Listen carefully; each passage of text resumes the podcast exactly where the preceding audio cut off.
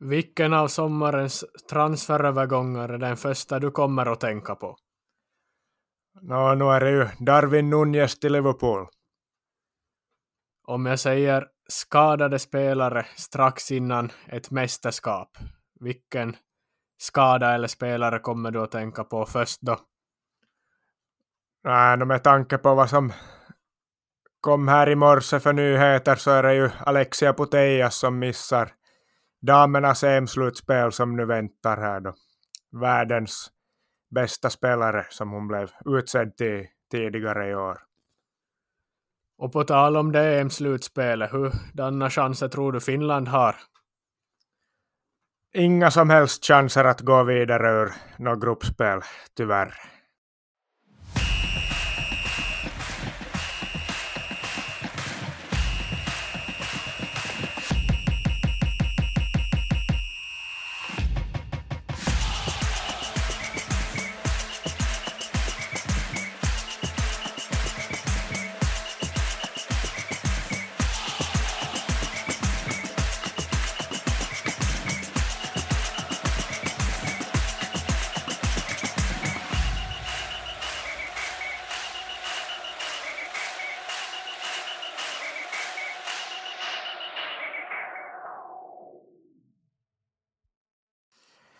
Varmt välkomna till ett nytt avsnitt av Fotbollsbrödernas podcast. Vi har ju kört lite sådana specialavsnitt och sånt här på, på senaste veckorna då. Det har varit sommarmånader här nu, eller sommartider och, och inte kanske jättemycket aktuell fotboll att prata om och så vidare men, men nu har det ändå börjat hända en del, både på herr och damsidan här sidan har vi ju Veikkausliga som har dragit igång igen efter uppehållet där i början av juni och så har vi ju dessutom några Veikkausligalag som ska in i ett Europakval här som drar igång ikväll. Och på damsidan har vi ju Helmarit som ska in i ett EM-slutspel här som också drar igång ikväll men Helmarit spelar sin första match på fredag men jag tänker väl att vi, vi börjar med herrarna den här gången och kanske vi börjar med Veikkausliga helt enkelt. Va, vad har du tagit med dig för intryck av de här senaste veckorna? Det har ju faktiskt hänt en hel del sedan vi senast snackade om något aktuellt i finska ligan.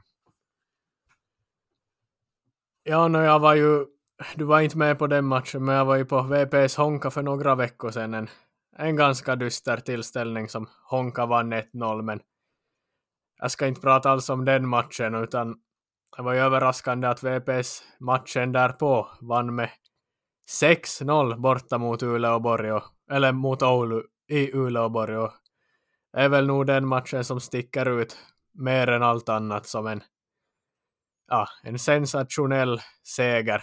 Ett anmärkningsvärt resultat och med tanke på omständigheterna då AC Oulu också hade, hade matchen som ett jubileum. De firar väl 20 år. Ja, det var ju 20-årsjubileum för den klubben där och, och Oulu har ju inlett starkt, låg väl på fjärde plats tror jag innan den här matchen. Någonting sånt.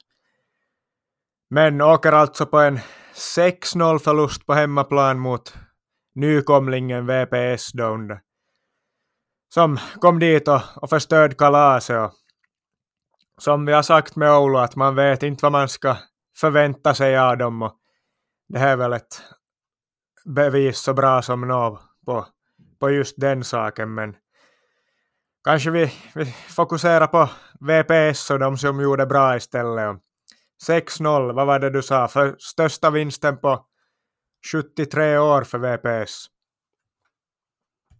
Jo, det borde stämma. Och man vann ju 5-0 mot Lahti tidigare och nu 6-0 mot Oulu och har väl mest mål i hela finska ligan och är ju ja, man blir inte riktigt klok på VPS. Det är väldigt jäm, eller ojämnt lag att man kan stå för bra prestationer och ändå förlora och och sen spel riktigt dåligt och också förlora för att sen gå och vinna med stora siffror.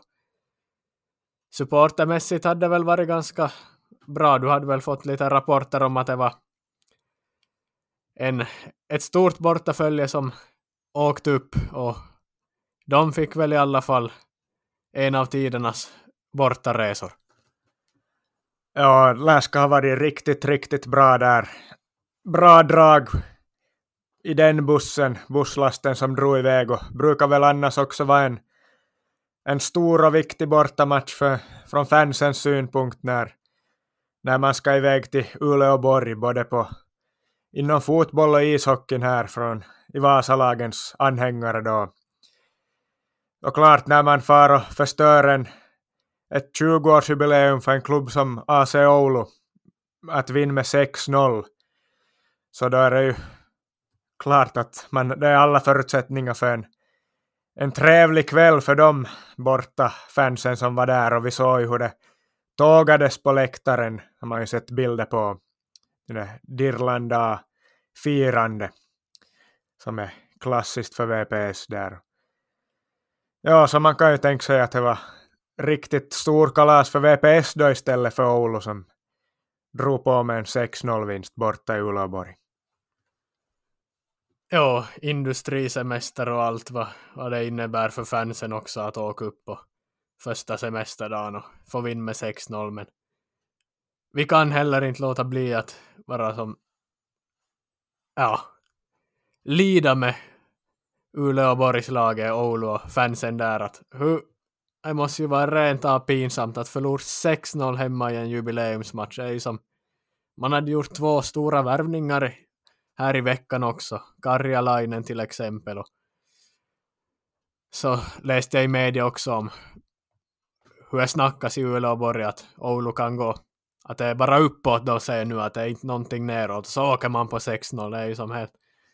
Det är så pinsamt så det inte finns men kul för VPS i alla fall. Men om vi lämnar den matchen där och går vidare kan vi ju konstatera att det var seriefinal också mellan ettan och tvåan i tabellen.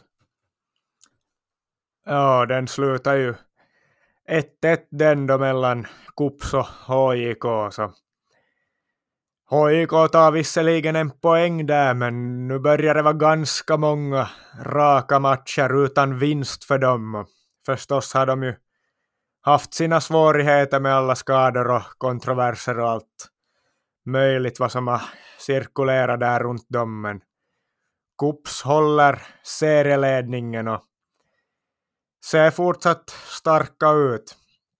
Jag vet inte, vi kanske inte behöver stanna vid, vid den matchen just, men men i toppstriden så hade ju annars Honka en gyllene möjlighet att blanda sig i på riktigt allvar där då.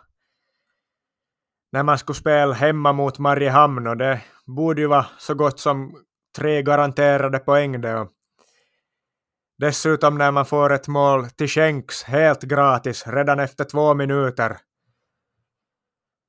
och har ledningen då ser inte ut att vara under något hot alls ser ut att ta en enkel trepoängare mot ett dåligt Mariehamn. Vi har kritiserat Mariehamn många gånger, åtminstone jag. Och offensivt har jag inte sett någonting i, i det där laget och defensivt ser det ganska svagt ut också. Men tur för deras del var ju då att Honka med en ungefär lika stor bjudning lät Mariehamn då kvittera och den matchen slutade 1-1 så det var ju ett onödigt poängtapp från Honka som man tycker att skulle borde, vinna, skulle borde kunna vinna sådana matcher om de ska på riktigt vara med i en toppstrid. De är ju ett bra lag men, men vinnarlag vinner sådana matcher.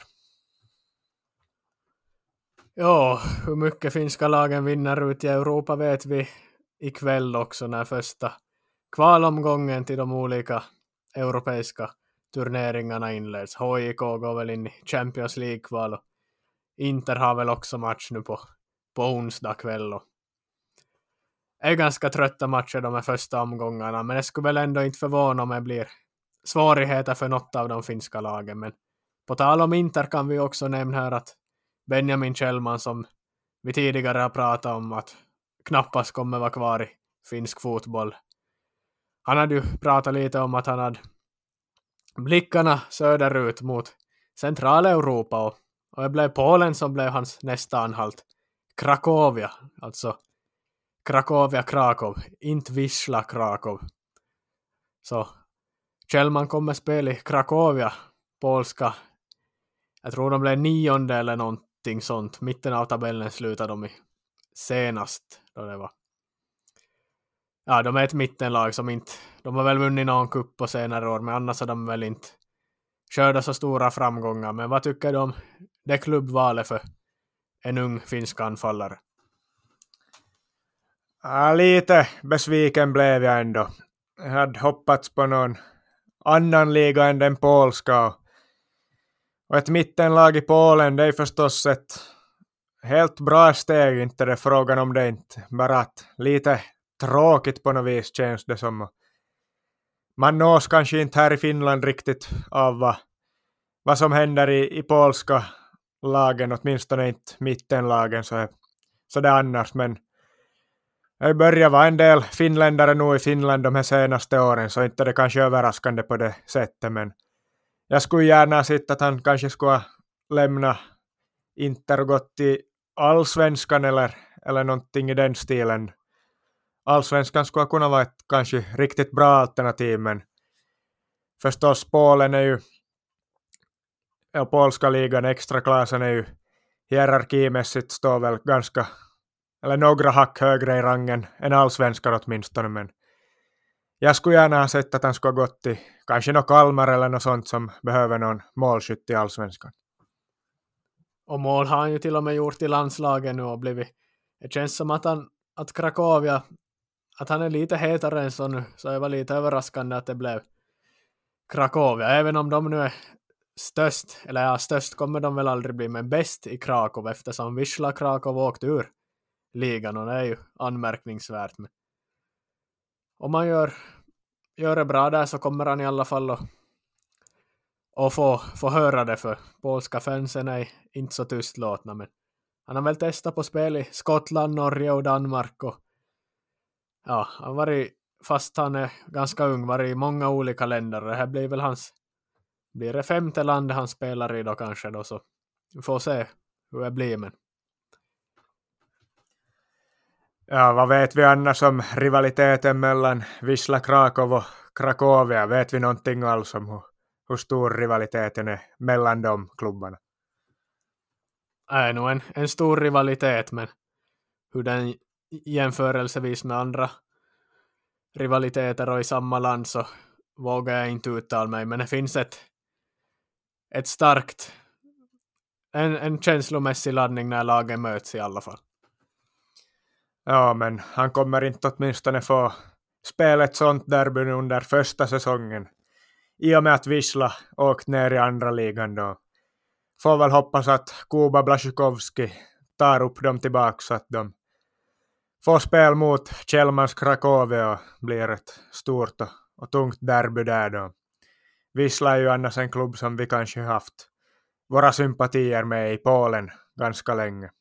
Vi har ju åtminstone en plastpåse från något besök i Polen, en Wisla Krakow plastpåse. Men har vi något mer från Finland än så då på här sidan? Ja, vi ska väl inte stanna, in, stanna för länge vid, vid så tråkig fotboll, men vi kan i alla fall konstatera att eller jag noterar en speciell grej. Vet du att Firmino spelar i, i Pori Jazz nu för tiden? Äh, no, mig veterligen spelar han nog kvar i, i Liverpool. Jag såg några rykten om att Juventus skulle vara intresserade av honom, men jag, jag hoppas och tror att han nog är kvar i Liverpool. Ja, jag såg på text-tv är väl Kakkonen som Jazz spelar i nu. Finska mästare på 90-talet för övrigt. Men de lär ha en brasse som faktiskt heter Lyon Firmino tror jag han heter, men det står bara Firmino då han har gjort mål på text-tv. Så det var en liten grej jag noterar bara. Ja, brassekulturen lever vidare i, i jazz då som, som de har en liten historik av från tidigare också. Ja, när vi ändå är inne på Kakkonen då, andra ligan, eller tredje ligan i systemet, kan vi ju konstatera att Vasa IFK slog Närpes Krafti i derby, tomatkarnevalsderby. Eddie Hiekkanen, vår kusin som var med i podden här inledningen av, ja, före säsongen började. Han trodde ju att Vasa IFK skulle ta en topp tre-plats och i skrivande stund, eller som bäst som man säger, är de väl andra i tabellen, trots att man har flera matcher mindre spelade. Så det ser ganska lovande ut för Vasa IFK att ta en, en plats bland de tre främsta just nu. Ja, Kraft hade väl inte förlorat en enda match på hela säsongen här innan, innan dess. Så en tung skalp inför stor publik i, i Närpes där då av IFK. Härnäst väntar väl serieledande JJK borta i Jyväskylä så blir ännu en stor och viktig match för, för deras säsong och för lagets del. Men du sa att du hade noterat Firmino spela i jazz. Jag noterade ju igår också en lite intressant grej då jag kollade lite i de här lägre divisionstabellerna. Vi spelar nämligen match med BK48 och vi återkommer strax dit men jag skulle kolla då serietabellen efter matchen och slå upp där då på Palloliitos den här tulospalvelu hemsidorna hamnade på något vis, jag tryckte väl något fel och hamnade i fel region så jag hamnade någonstans i, i någon av de här division 5 i södra Finland då. Och där hittade jag faktiskt att det finns ett lag som heter Colo Colo. Alltså Colo Colo, du vet väl precis vad jag pratar om då, chilenska storklubben. Och inte bara att de hette med exakt samma stavning och allt, utan det var till och med samma klubbmärke som chilenska storklubben Colo Colo. Jag förstår väl inte alls hur, hur det här kan vara möjligt att Colo Colo spelar i, i finska division 5 är alltså exakt samma klubbnamn och, och samma märke som den chilenska jätten.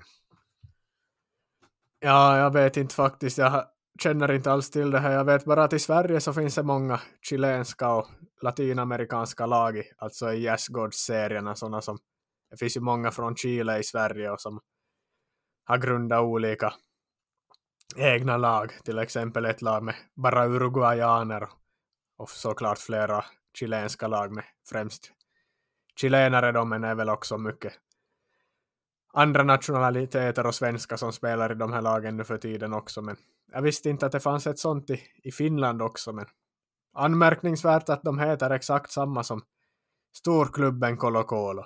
Och, vad tänker du på? Vilken spelare är främsta du tänker på när jag säger Colo Colo? Har du någon sån där gubbe som du går direkt till då? Ja, en gubbe har jag ju, men ingen spelare. Det var väl en, en gubbe som du pratade med när vi var på semester i Sardinien på någon utflykt som hade en Colo Colo-keps. Och pratade väl svenska han också, men någon spelare kommer jag inte på för tillfället. Ja, nej, det är sant. Vi, vi träffade en, en Colo Colo-supporter en gång från Sverige, men jag tänkte på Ivan Bambam Samorano, en av 90-talets giftigaste anfallare. Ja, nu jag gissar väl att det var antingen han eller Salas som skulle, skulle dyka upp, men vad är annars sägningen med Samorano? är förstås, eller det, det folk känner till om honom förutom hans framgångar på plan i, i VM 98 så är väl då han inte fick ha nummer nian i, i Inter på, på tröjan då Ronaldo hade nummer nian. Och Samorana tog ju istället tröja nummer 18 och klistrade in ett plusmärke mellan ettan och åttan så att det skulle summan av ett plus åtta då bli nio, så han fick ha sin nia på sitt eget sätt han då istället. Mitt första mästerskap var ju som jag minns och såg allting av, eller matcher av var i VM 2002. Men VM 98 var jag för, ja, jag var för ung för att uppleva det själv, men jag har ju sett, vi har ju bandade, målen bandade och krönikan bandad på VHS. Och enligt mig, eller i min värld så var ju Salas och Samorano typ ett av världens bästa anfallspar och det var de ju också men jag har väl trott att de var som lite bättre än vad de ja, egentligen va? För när man kollar tillbaka på VM 98 så Chile fick ja, de vann inte en enda match. Jag hade som för mig att Chile var nog alldeles utomordentligt i VM 98, men de kryssade tre matcher i gruppspel och gick vidare på det och sen förlorade de väl med 4-1 mot Brasilien i åttondelen. Så. Men jag tyckte, jag vet inte, Chile, jag tyckte det var något häftigt med dem när jag såg på de här gamla gamla matcherna från VM 98 på en scrollig gammal VHS där de Salos och Samorano med stora tröjor och målvakten Tapia med ännu större tröja. Tröjorna 98 var ju större än någonsin kanske. Det var en grej jag bara noterade som inte jag hade tänkt på. Jag trodde Chile var typ bäst, men de vann inte en enda match 98. Ja, VHS säger du. Vi har ju jobbat mycket VHS-inspelningar och kassetter genom åren. Där har vi sett på, på mycket mål och sånt. Vi brukar ju banda in alla mål som Liverpool gjorde på VHS-kassetter och, och från VM och sånt. Men Salas och Samorano för, för Chile alltså. La, La Dupla Satsa var väl smeknamnet på den duon. Och, och det är ju inte helt dåligt smeknamn på en duo. Jag kommer inte på något anfallspar som kanske skulle ha en bättre titeln eller smeknamnen än så.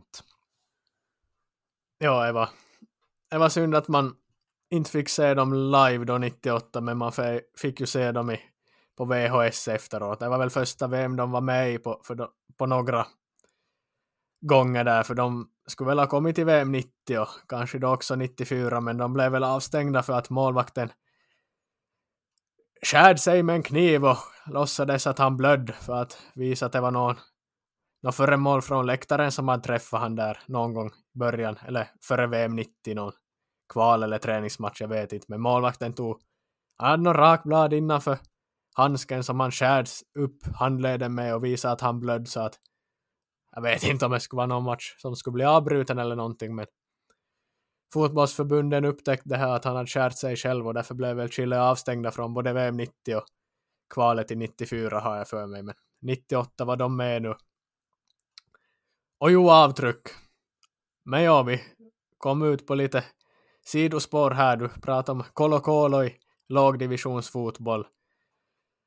Och ja, därför kom vi in på chilenska tema här, men om vi håller oss kvar lite vid lagdivisionsfotboll innan vi går in på damernas EM-slutspel så, så kan du berätta lite hur det har gått i dina senaste matcher i division, division 5 med BK48. Ja, Colo Colo var i botten av sin division i division 5 eller sin region men vi i BK, vi blandar oss igen i toppstriden i våran. Vi har nämligen nu nio raka matcher utan förlust. Dock är en av dessa en walkover-seger mot Tepa som förra fredagen inte skramlade ihop tillräckligt med folk för att skicka iväg till en bortamatch mot oss då i Västervik. Så där fick vi en 3-0-seger. Dessförinnan tog vi och vann lokalderby borta i Kvävlax mot Kuffen med 4-0.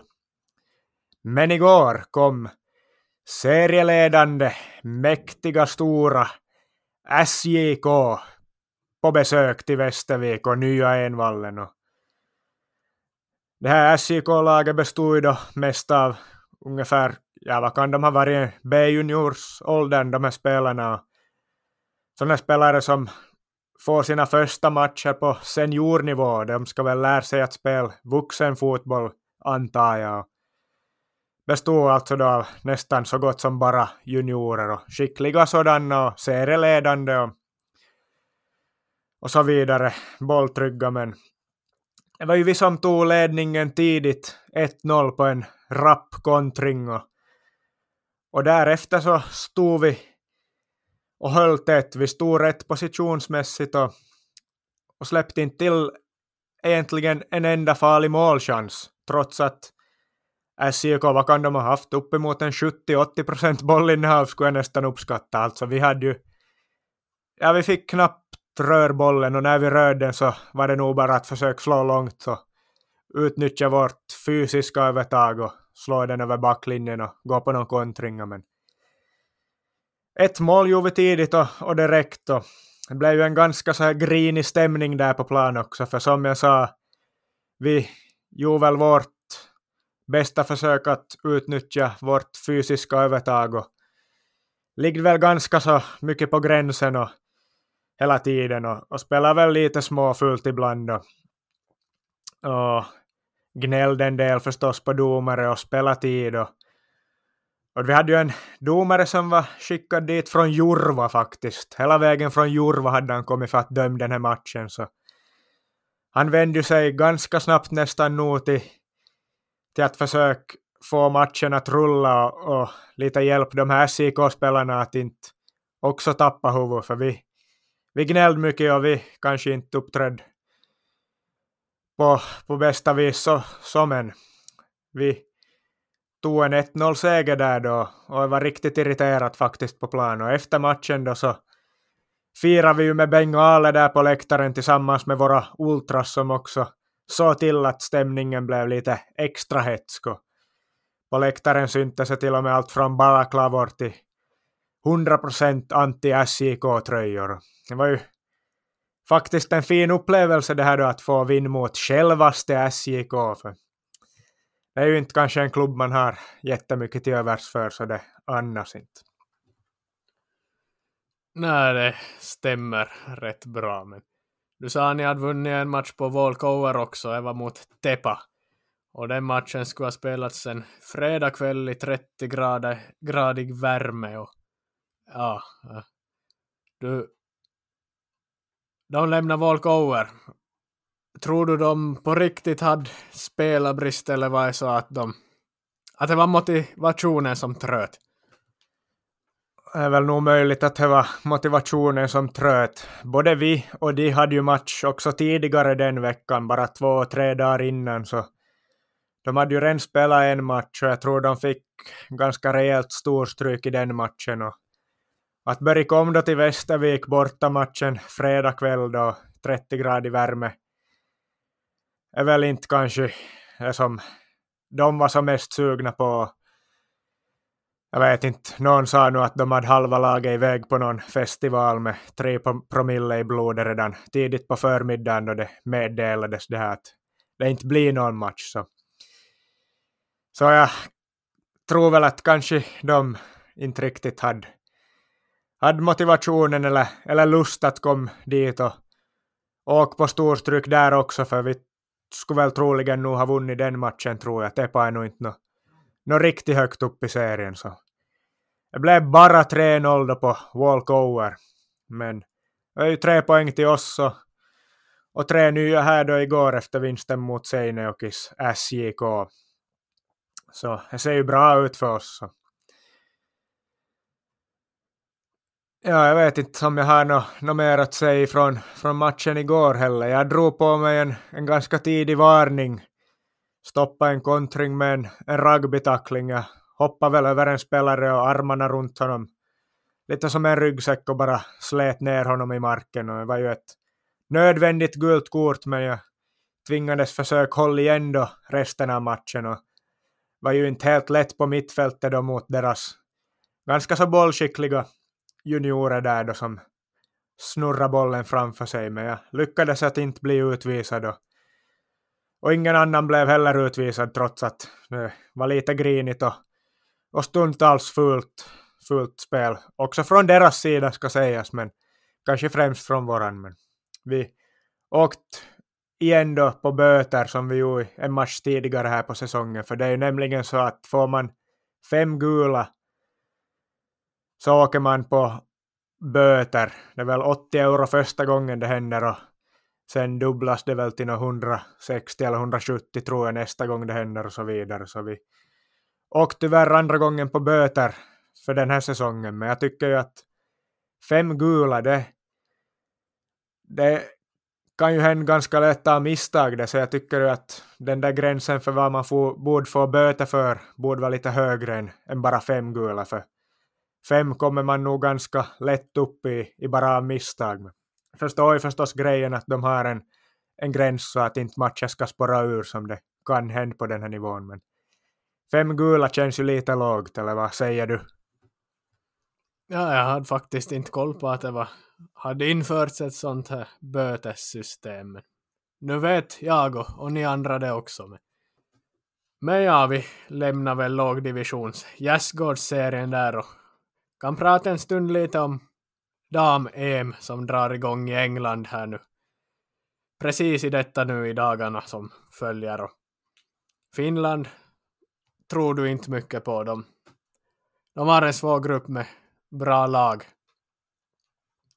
Tyskland och Spanien och Danmark i, i gruppen. Ett EM-slutspel på klassiskt vis med 16 lag och fyra grupper med lika många lag och sen direkt kvartsfinal och semifinal. Det känns som att det inte finns några sådana turneringar med, men på damsidan finns det fortfarande. Och, ja, tror du, du ser det helt som omöjligt att Finland tar sig vidare från gruppspelet?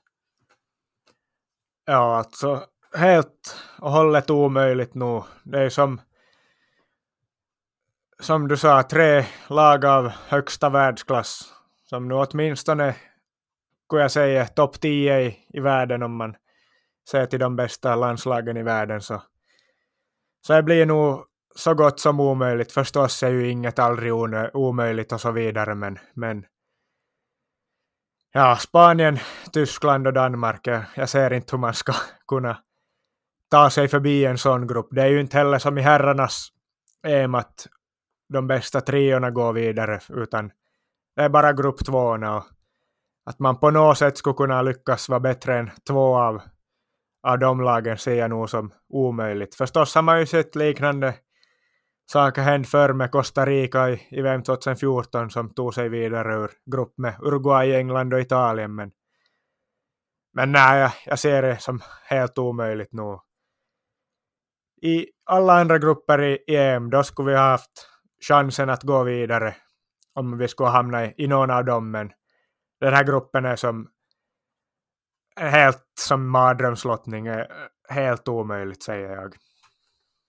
Även om Alexia Putellas drog korsbandet för Spanien, men både Spanien och Tyskland är ju två förhandsfavoriter i, i gruppen och i hela turneringen. Och eh, turneringen kommer också slå massa publikrekord och England och EM på hemmaplan kommer vara stort där. Damfotbollen har ju växt allt större för varje år som går.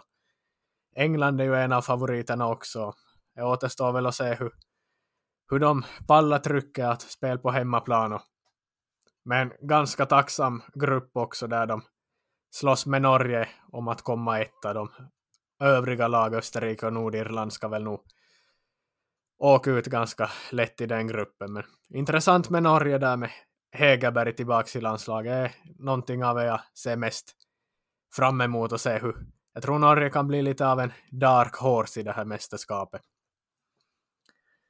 Ja, känns det som att Norge kan gå ganska långt och borde ju ta sig komfortabelt nu genom gruppen, men sen får vi se då hur långt det räcker där, men det är ju förstås viktigt för dem att de har fått Hegerberg tillbaks som ju var världens bästa spelare innan hon blev innan hon åkt på korsbandsskada, men nu var det ju världens bästa spelare för tillfället, Putellas i Spanien, som i morse kom väl uppgifterna att hon missar EM och det är en korsbandsskada för hon också, så hon blir bort ja, uppemot ett år, missar väl säkert nästan hela nästa säsong. Och det är ju en tung smäll för Spanien det som jag såg som favoriter här. Vi diskuterade väl i, i bastun i söndags när det var, var väl i söndags, ja. Då sa jag att Spanien kommer vinna det här, men nu med Putellas out och dessutom är väl Hermoso också out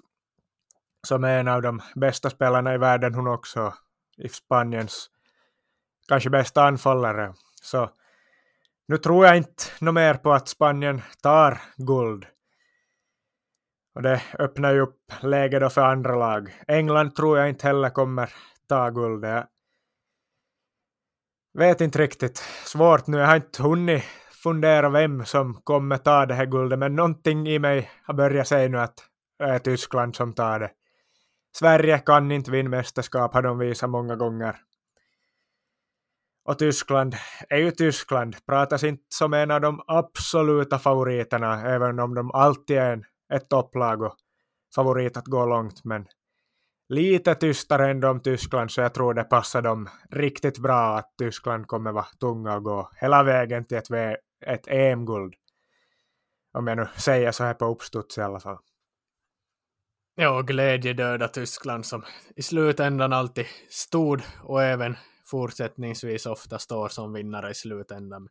Jag tror Frankrike faktiskt kan, trots att de gång efter gång har misslyckats och åkt ur, de har haft svåra lottningar ofta i slutspelet. Och så, men jag tror Frankrike faktiskt kan ha lite marginaler med sig och gå långt också. Så Frankrike eller Tyskland är väl lite av mina guldtippningar. Även om Sverige ja, har ett, ja, inte vet jag lag, men i alla fall en form, en uppgång som en trend som är bättre än någonsin tidigare, så tror jag ändå att det är som tyvärr för svensk del brukar det skita sig på något sätt. Eh, även om de har ett, ett lag som absolut kan vinna, men det är ju det finns ju ingen given favorit, favorit utan det är många lag som gör upp om det och därför så kan lag som till exempel Norge och även Holland som vann tidigare, alltså förra EM 2017, sådana lag kan gå, gå ganska långt och till och med hela vägen, för det krävs ju bara att man går vidare ur gruppspelet och vinner en match så är man i semifinal. Så. För Finlands del är jag väl lite mer optimistisk än dig, men ja, det är nog svårt. Jag har väl nog också svårt att säga att de går vidare ur gruppen. Korsbandsskador överlag är ju vanligt i, hos kvinnliga fotbollsspelare. Tyvärr en, en grej som händer allt för ofta. I Finland har vi ju landslagets bästa målskytt någonsin, Linda Sällström har ju är väl faktiskt tre gånger hon har dragit korsbandet och är ju helt otroligt att hon tog sig tillbaks varje gång och nu efter sin tredje som var för flera år sedan att hon har nu i flera år efter den hållit en hög nivå håller upp ett högt målsnitt i såväl klubb och landslag. Det är som imponerande varje gång jag ser hon spela fotboll. Där man som tänker man att hur kan hon ha dragit korsbandet tre gånger? Får hoppas att Sällström i alla fall hitta målet för att Finland ska ha någon som helst chans att ta sig att slåss om ett avancemang. Ja, det var ju Sällström som sköt Finland till det här EM också när hon avgjord i 90 minuten mot Portugal då i, i kvalet som blir för, ja, det var ju uppemot två och ett halvt år sedan det redan i och med att mästerskapet flyttades fram. Men det är ju faktiskt kul för hon då att hon får gör det här mästerskapet och förstås för hela, hela landslaget och hela landet är det ju kul att vi har Finland i EM, även om jag tror att det blir bara en tre matchers turnering för vår del. Annars såg jag ju idag att en annan finne i det finska laget, Emma Koivisto, hon är ju klar för Liverpool nu.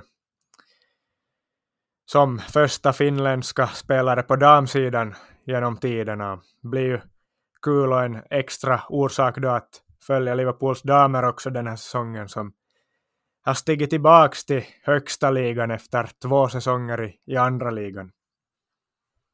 Ja, Liverpools damlag vann ju högsta ligan 2014.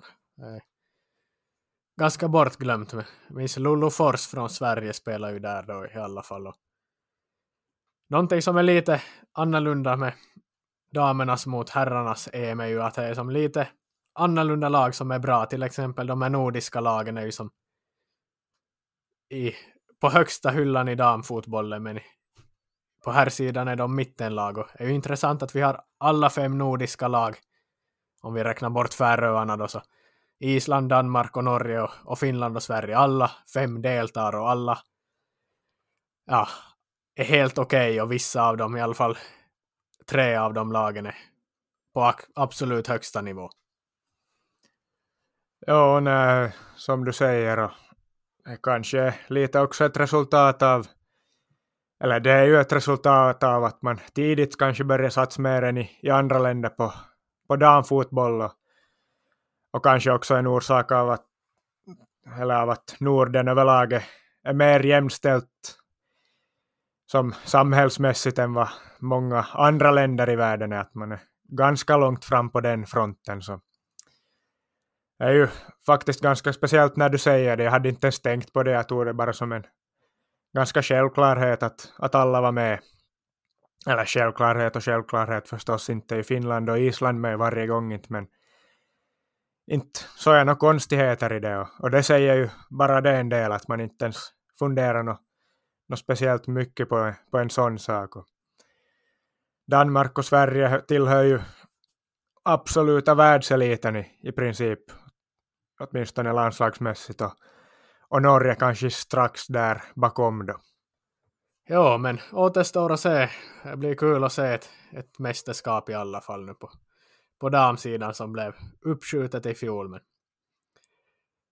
ja, vi kan väl avslutningsvis konstatera att vissa spelare eller stora övergångar har gjorts. Så kan vi prata lite om, om transfers överlag så här. Men du sa ju att Darwin Nunez har blivit klar för Liverpool och det skedde ju på bekostnad av att Sadio Mané gick till Bayern München. Och för Liverpool så har ju varit annat som har hänt också då. Mohamed Salah förlängde sitt kontrakt och jag vet inte vad jag tycker om det här. Det är jättebra att han förlängde kontraktet men den här hashtaggen Salah stays, det stör mig något oerhört att, att det som blir en grej av att han stannar, att det som ska ju vara så naturligt att såklart han ska stanna, inte ska han ju någonstans. Så tyckte det var lite svagt av Liverpool som klubb måste jag faktiskt säga att man håller på med hashtag Sala Stays för man fick ju inte någon sån hashtag då James Milner förlängt kontraktet heller men ja, vad, vad tycker du om det? Det har ju varit ma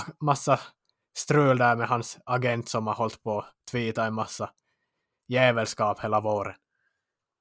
Ja, det är väl därför det också blev en grej och den här hashtaggen blev eller han fick en sån här hashtag och, och så vidare och därför det blev så stort och och så, det har varit en utdragen kontraktsförlängningssaga, det här har ju hållit på i över ett år och man hade nästan börjat lite ge upp och förvänta sig att han kommer gå antingen i år redan bli såld eller att han nästa år lämnar gratis. Men alla, så gott som alla Liverpool-fans har ju velat att han ska skriva på ett nytt kontrakt och, och därför har man med ångest nästan följt den här situationen då det har verkat gå åt, åt fel håll. Man har varit väldigt orolig för, för utvecklingen där, men därför ble, kom det ju som en lättnad då, som en stor grej när han skrev på det här nya kontraktet och det blev ju nästan som en ja, presenterat i, i sociala medier som en ny värvning, att det kändes som en som en värvning och förstås det är ju på ett sätt en en transferbusiness på det sättet att man har den pusselbiten även nästa säsong och, och framöver i laget och, och så vidare. Så jag förstår ju nog att det blev en, en stor grej, men förstås inte. Milner och, och andra har ju inte fått några sådana hashtaggar när de har skrivit på så går väl nog att hitta lite kritik i en sån sak. Och även om det har varit klart länge så så var det någonting som ändå hände om man såg att Divock Origi står med Milans tröja nu. Man visste att han skulle lämna alla. Det var okej okay för alla, men det var ändå märkligt att se honom med en annan tröja. Jag skrev en, en lång text om honom på svenska fans som man hittar på en av de senaste utkomna artiklarna om man går in på Liverpool-sidan där. Så. Med stora känslor som den spelaren har väckt för, för mig och, och många andra. Ja, absolut, men ändå, man är ändå samtidigt glad att det blev just Milan. Det är en, en fin klubb nu.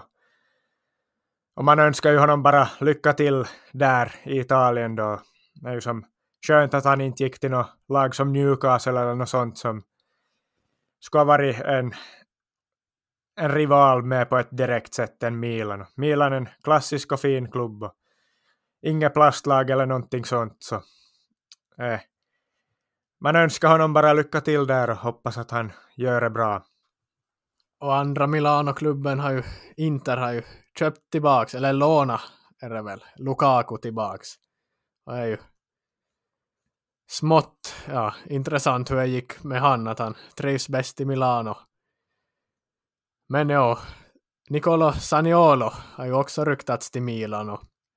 och så, en av dina favoritspelare, men nu ser det ut som att det kan bli så att han landar in i, i Juventus. Och, ja, han är ju bara du som håller honom högt, är ju, han är inte så populär hos allmänheten, men ja, vad säger du om han skulle ta sitt pick och pack från Rom till Juventus? Ja, då börjar väl nog nästan vara bara jag som sitter i den båten om man använder den termen. För då har han väl inte heller Roma-anhängarna med på sin sida. Då kommer ju de se honom som en Judas och ja, de gör ju redan eftersom att han verkar vara så gott som klar för, för Juve. Och, ja, förstås Juventus-anhängarna kan väl komma att börja tycka om honom. Och, ska jag vara helt ärlig så vet jag inte om han är riktigt tillräckligt bra för Juventus i, i det här skedet av karriären. Jag tycker nog att han borde ha lämnat i Roma och om man ser till hans utveckling där han får vara ändå i en stor klubb men inte kanske samma konkurrens och där han är han är som stjärnan där då har förtroende av alla men i Juventus finns det ju risk att han blir en i mängden även om han karaktärsmässigt och så aldrig kommer vara en i mängden för där står han ju verkligen ut som på alla sätt och vis och med allt allt vad som kretsar och snurrar runt honom både på och utanför plan. Och jag såg någon video här igår var det väl då han, han är fortfarande en Roma-spelare och, och dök upp på tränings, träningsanläggningen i, i en bil och Roma-fansen stannar ju alla spelare då där utanför Trigoria, träningsanläggningen där och vill ha autografer och sånt. Och skriker ju där då och vill fortfarande vissa ha hans autograf men samtidigt ropar de ju då att han ska stanna i Roma och att han ska inte få till Juventus och han satt ju bara där helt knäpptyst, rörde inte min. Skrev ändå på de här autograferna och tog någon bild där men han var, han var knäpptyst och visade som ingenting. Och det kan man ju... Ja, vad, vad kan han säga i ett sånt läge? Han vet ju själv att han kommer gå till Juventus och är ingen idé att ljuga här. Så han verkar ju nog vara helt sikte inställt på, på Juventus för honom. Men idag la han upp på Instagram ett inlägg. Jag vet inte om han ber om förlåtelse eller vad han gjorde, men han var ju den som avgjorde Conference League-finalen då Roma vann mot Feyenoord med 1-0 tidigare i våras. Då la han ju upp en bild då, just efter att han hade gjort målet och, och så skrev han väl att glöm aldrig detta. Eller någonting i den stilen. Så. Han tycker att Roma-anhängarna ska vara tacksamma då för vad han har bidragit med till den klubben. Och förstås har han ju en viss rätt i det i och med att han sköt deras första titel på evigheter till dem. Och, och så vidare. Men jag tror inte det räcker för att Roma-fansen ska förlåta honom. De kommer nog se honom som en Judas. Jo, nej, jag har nog, även om inte jag håller på Roma, så är jag extremt svårt för hans karaktär och personlighet. Det är nog, som vi har pratat om tidigare, att det är nog inte...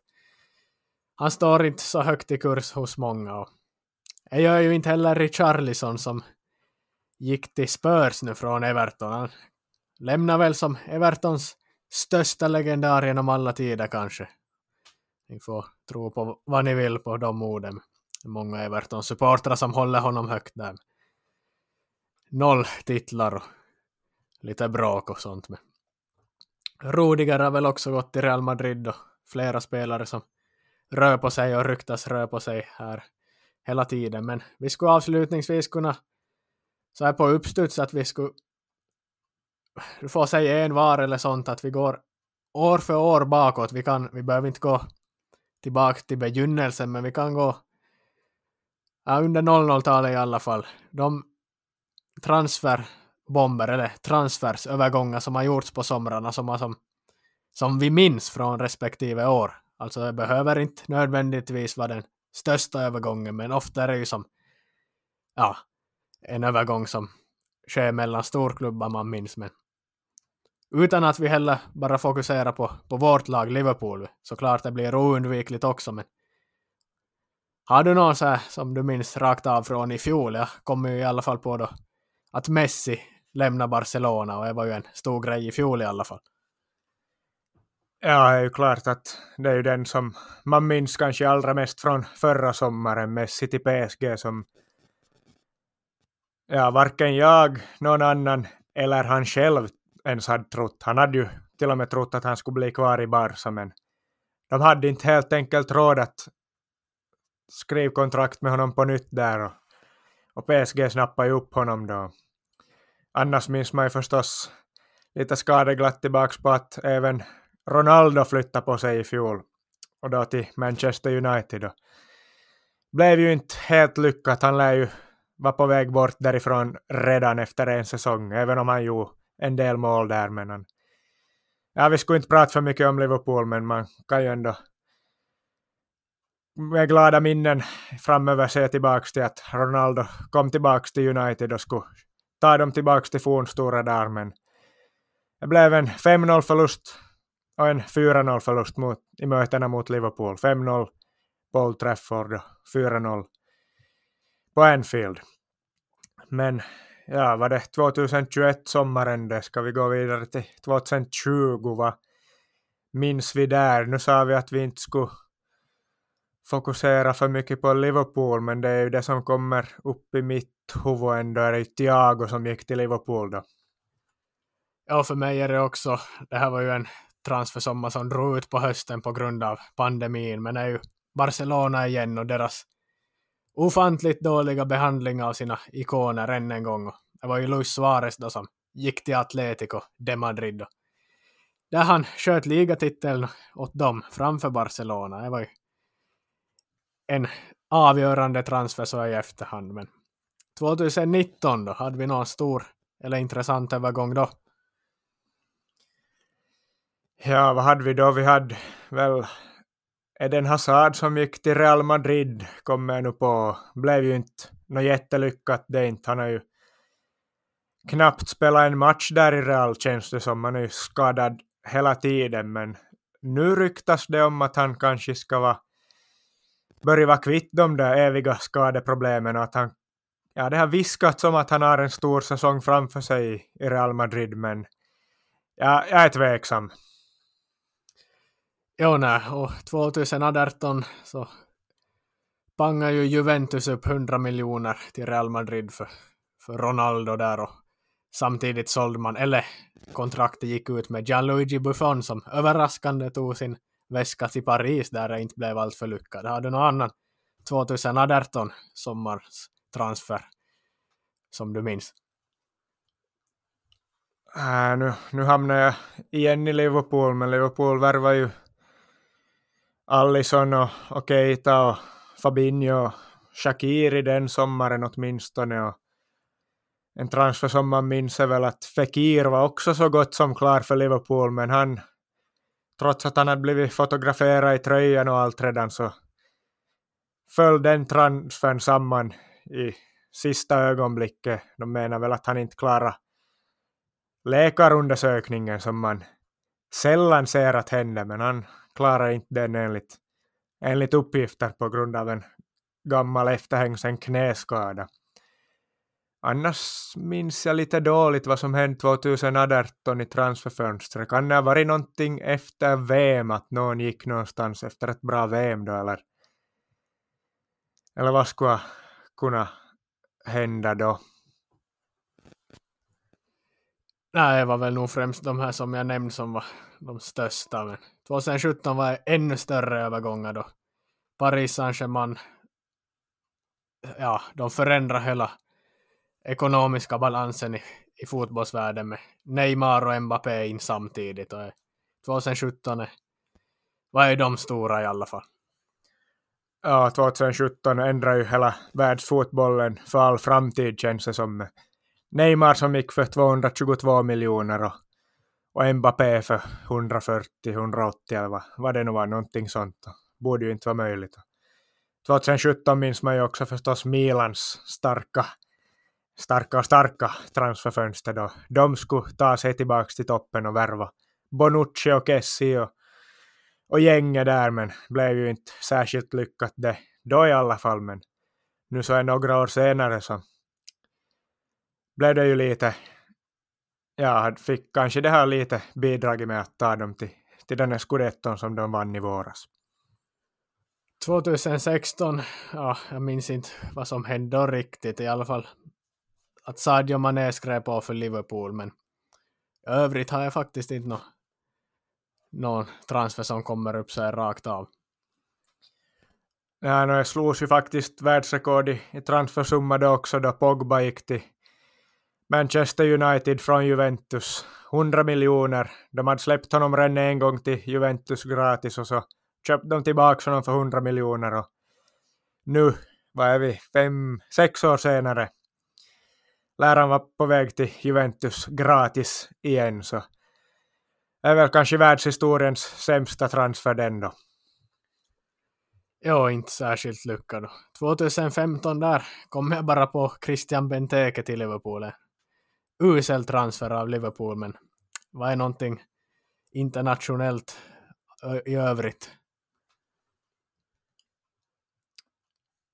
Nej, Lewandowski, nej, han gick väl året innan kanske redan till, till Bayern München och, och så. Nej, 2015 kan ha varit ganska, ganska lugnt transferfönster annars. Liverpool plockade väl in både James Milner och Roberto Firmino också under det fönstret och även Nathaniel Klein. Men i övrigt var det väl ganska kanske tyst den sommaren. Ja, vi missar ju en massa. Vi tar bara de vi kommer på på uppstuds nu så ni som vet vad som hände så har ju era minnen själva men vi, vi tar bara vad vi kommer på uppstuds. 2014 minns jag ju att Liverpool blev av med Luis Suarez till Barcelona efter en, en lite kontroversiell händelse i VM-slutspelet där. Men en som gjorde lite mer positiva avtryck i VM var ju James Rodriguez då som såklart såldes från, från Monaco då till Real Madrid den sommaren. Ja, precis, och det var ju den jag själv hade på näthinnan här. Tony Kroos gick eventuellt till Real Madrid också den sommaren, eller hade han gått redan innan? Tror han gick den sommaren, så det är väl en hyfsat lyckad värvning det också. Och tillbaks till 2013, då slog sig transferrekord. Minns du vem som blev världens dyraste spelare då? No, det var ju Gareth Bale som gick från Tottenham till Real Madrid. Jepp, och 2012 minns jag att Milan, Milans gamla era tog slut, att de skeppade iväg halva laget. Hälften av dem slutade väl, men i alla fall Thiago Silva och Zlatan Ibrahimovic gick till PSG. Ja, jag minns då man såg det här, såg på Sportnytt och jag hade ju läst det på text-tv, följde med där då, uppdateringarna om, om Zlatan och även Thiago Silva och man var häpnad över att PSG skulle värva båda dem på samma gång. Och så såg man ju sen då senare på kvällen hur de presenterades då på Sportnytt eller vad det var. PSG var ju inte alls någon stor maktfaktor här, även om de hade fått sina Qatar-pengar, men man trodde ju inte att de hade den sortens dragkraft i sig då redan, men förstås, sen man fick dit Zlatan så ändrades ju klubbens status ganska rejält. Ja, 2011 kom jag på en lite speciell övergång. Samuel Eto'o förvisso stor spelare, men att han gick till Anchi Mashashkala i, i ryska ligan, det var häpnadsväckande där i slutet av augusti det året. Ja, det var ju en, en riktig transferbomb det också. Anchi kom lite ur ingenstans där de med, med starka ekonomiska resurser de också locka dit honom och Roberto Carlos hade de ju där också som någon form av spelande tränare eller vad han var. Och Viljan var ju också där, så de hade ju några stjärnor de, men Anchi Mahatskala tror jag inte ens finns kvar idag. Jag tror de helt är nerlagda, kom väl typ i höstas kanske det var så de nyheterna, men Anchi Mahatskala tror jag inte alls finns kvar som klubb längre idag. Och 2010 gick ju Zlatan tillbaka till Italien efter att ha varit i Barcelona ett år då han gick till Milan. Och om vi direkt går till 2009 då så var ju en stor rockad där mellan Barcelona och Inter där de böt ett år mot Zlatan och lite pengar. Och det var ju Inter som i samma fönster för de fick ett år plus lite extra pengar som de kunde värva Wesley Schneider, Diego Milito och vem är det nu, Lucio i alla fall och Thiago Motta också. Så det var ju ett av tidernas transferfönster av Inter den sommaren. Och Real Madrid gjorde ju också ett riktigt stort transferfönster samma sommar 2009 då de slog, slog flera rekord och tog in, är väl, tror jag, tre, fyra riktiga världsklassnamn där också. Ja, det var ju första gången jag upplevde ett riktigt Galactico-fönster som enligt mina upplevelser åtminstone då Real och Florentino Perez ju Galacticos värvningarna i version 2 tog in då Ronaldo, Kakao Benzema och Xabi Alonso och även Alvaro Arbeloa ska inte glömmas bort han heller inte. Nej, och 2008 om vi går dit så har vi ju det var då Guardiola tagit över Barcelona och då bestämde han ju sig för att Deco och Ronaldinho var alltför oseriösa med sin träning och, och skeppa iväg dem, Ronaldinho till Milan till exempel. 2007 har vi ju i alla fall en Liverpool-koppling som vi inte kan låta bli att nämna då. Fernando Torres skrev på för, för Anfield-klubben. Ja, man hade redan hört rykten ganska långt på förhand om att han är på väg till Liverpool och man såg fram emot det och hade verkligen upp hoppet där och pratade som att hans kaptensbindel i, i Atletico Madrid där han spelade var kapten redan som ung spelare innan han kom till Liverpool. Att han i, ja, enligt kaptensbindeln bevisar att han är en Liverpool-spelare, att han kommer spel för Liverpool. Och så blev det ju succé blev det ju också för Torres. Japp, och 2006 var ju också ett VM-år, men jag, jag inte minns jag riktigt, Zidane slutade ju där. Och det var ju många, ja de här Juventus-spelarna, de gick ju bort, det blev ju spelskandalen då Juventus matchfixa Calciopoli och Turammo, Zlatan och ja, vem var Anna Camoranesi kanske? Sambrotta lämnade i alla fall, Cannavaro lämnade, Var, många lämnade Juventus och Luca Toni gick väl eventuellt till Bayern det här fönstret också. Ja, och även Buffon och Del Piero lämnade ju väl i Juventus och tog upp dem tillbaka från Serie B då upp till Serie A, men annars vet jag nog inte heller om jag kommer på någon så här rakt av från 2006-fönstret. Kan Grosso ha blivit värvad till Lyon efter hans VM-slutspel där då han var storhjälte, eller var han redan i Lyon innan dess? Var inte han i Palermo under mästerskapets gång?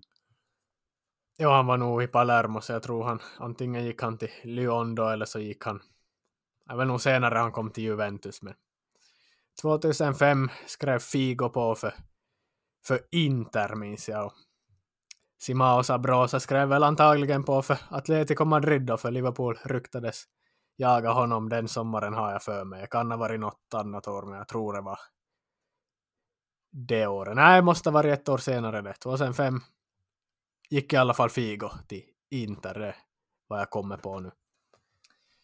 Och Peter Crouch gick till Liverpool och kom dit då till regerande Champions League-vinnarna, men gick mållös ganska länge innan han till slut fick ett något sånär turligt mål styrdes väl in av både ett och två ben innan han bröt den måltorkan som han brukar skoja om i sin egen podcast som man kan rekommendera till andra som vill lyssna på en rolig podcast. Och 2004 EM i Portugal, Zlatan gick till Juventus från Ajax och Rafa Benitez tog över Liverpool och värvade in Alonso Garcia och några till där den sommaren, medan Michael Owen gick från Liverpool till Real Madrid för att vinna Champions League. ja, ett, ett år senare satt han i, i soffan i Madrid och, och kollade på Champions League-finalen på tv när hans gamla lag och hans gamla, ja, hans bästa kompisar, Jamie Carragher och Steven Gerrard fick vara med och lyfta pokalen som han ja, inte fick göra då när han trodde att gräset var grönare på andra sidan. Ja, det har vi ju sett med många Liverpool-spelare som har flyttat de här senaste åren, Coutinho, Wijnaldum och, och sådana spelare, att de har trott att gräset skulle vara grönare på andra sidan, men det hade inte varit nu i, nutid och, och det var det inte heller för Owen 2004. 2004 måste väl också en del Porto-spelare ha flyttat på sig efter deras överraskande Champions League-seger med Mourinho vid rodret. Deco var väl en spelare som flyttade vidare då till Barcelona. Och säkert en del andra också. Någon gick väl till Chelsea där med Mourinho och, och så vidare. 2003, då minns jag nu faktiskt att Cafu gick från Roma till Milan. Något annat kommer inte jag på. Du var ju ganska ung då, men har du något som du kommer i, i efterhand ihåg? Nej, faktiskt inte. Någonting jag kommer på alls. Nej, inte, inte en enda. Gerard ryktades väl redan här att han skulle flytta vidare från Liverpool och det gjorde han ju några somrar i rad. Och speciellt därefter Champions League-vinsten 2005 ryktades han ju vara så gott som klar för Chelsea men till slut valde han sin, sitt hjärta över, över pengarna och, och blev kvar i Liverpool trots att han i flera somrar hade ryktats bort från Liverpool till andra klubbar där han ansågs kunna vinna mer och uträtta mer saker. 2002 var största övergången Ronaldo som gick från Inter till Real Madrid efter att ha vunnit VM-guld med Brasilien. Ja, det är väl ungefär i de här åren som, som man, jag själv började bli fotbollsintresserad så jag har inte själv så mycket minnen men jag vet ju att 2001 gick ju Zidane till Real Madrid från Juventus också. Det var ju Real Madrid här 2003, 2002, 2001 som gjorde en Galactico-värvning per sommar i alla fall. 2000, 2000 alltså exakt första året på nya seklet så tog de ju in Figo från Barcelona som, som vi kan nämna som avslutning här då vi har backat tillbaka till hela 00-talet och, och han blev ju inte så populär när han lämnade Barcelona den sommaren. Nej, kastades ju svinhuvuden in på honom när han återvänt till Camp Nou. Men 2000 var väl också sommaren då Jari Littmanen flyttade till Liverpool. Måste väl ha varit det. Han var ju med 2000-2001 säsongen då Liverpool vann tre titlar. Men det var väl också hans enda säsong i Liverpool om jag inte minns fel. 1999 kom väl åtminstone Sami Hypia från Wilhelm 2 eller Wilhelm Svai om man försöker sig på holländska så där har vi ju några finländska transfers då som hände. Några stora, två av de största, två av våra största genom tiderna som hamnade i, i vårt Liverpool och båda fick fyra framgångar. Hype är kanske större än, än Littmanen men Littmanen fick också vara med och lyfta några pokaler. Yes, men det var lite transfers sommar för sommar bakåt i tiden här. Under i alla fall de 22-23 senaste åren. Men vi ska väl avsluta där och kan väl påminna folk om att Vasa Fotboll Cup drar igång här i, i dagarna. Det är väl fredag till söndag det här året. Det är väl inte torsdag till söndag, fyra dagars turnering och mer, utan det är en tredags turnering. Men, men antal lag som deltar lär vara rekordstort i år har jag läst, så det blir ju kul att om inte ni har något annat för er att gå dit och, och vandra runt på sportfälten och se på lite juniormatcher och, och sånt. Det är alltid intressant och kul och stort och vi funderar väl lite att vi ska göra ett specialavsnitt till näst där vi pratar om sommarturneringar där som vi själva har deltagit i och, och upplevt och Vasa Fotbollcup är väl en sån som vi har varit med flera gånger i. Ja, blir säkert ett trevligt avsnitt att prata lite om sådana sommarturneringar och kupper. Det är ju alltid speciellt med kupper. Det var ju alltid en av höjdpunkterna på säsongen, om inte den stora höjdpunkten. Men ja, själv har jag Talko på söndagen där och ska vara någon form av parkeringsvakt. Så får se hur det ska gå då. Vi har Talko med hela BK48-laget för att få in lite pengar i lagkassan. Kan ju behövas nu då vi åkt på böter efter för många gula kort här för andra gången på säsongen. Men ja, men med, med det så får vi väl ta och avsluta dagens avsnitt där. Vi säger väl helt enkelt tack för att ni har lyssnat på återhörande.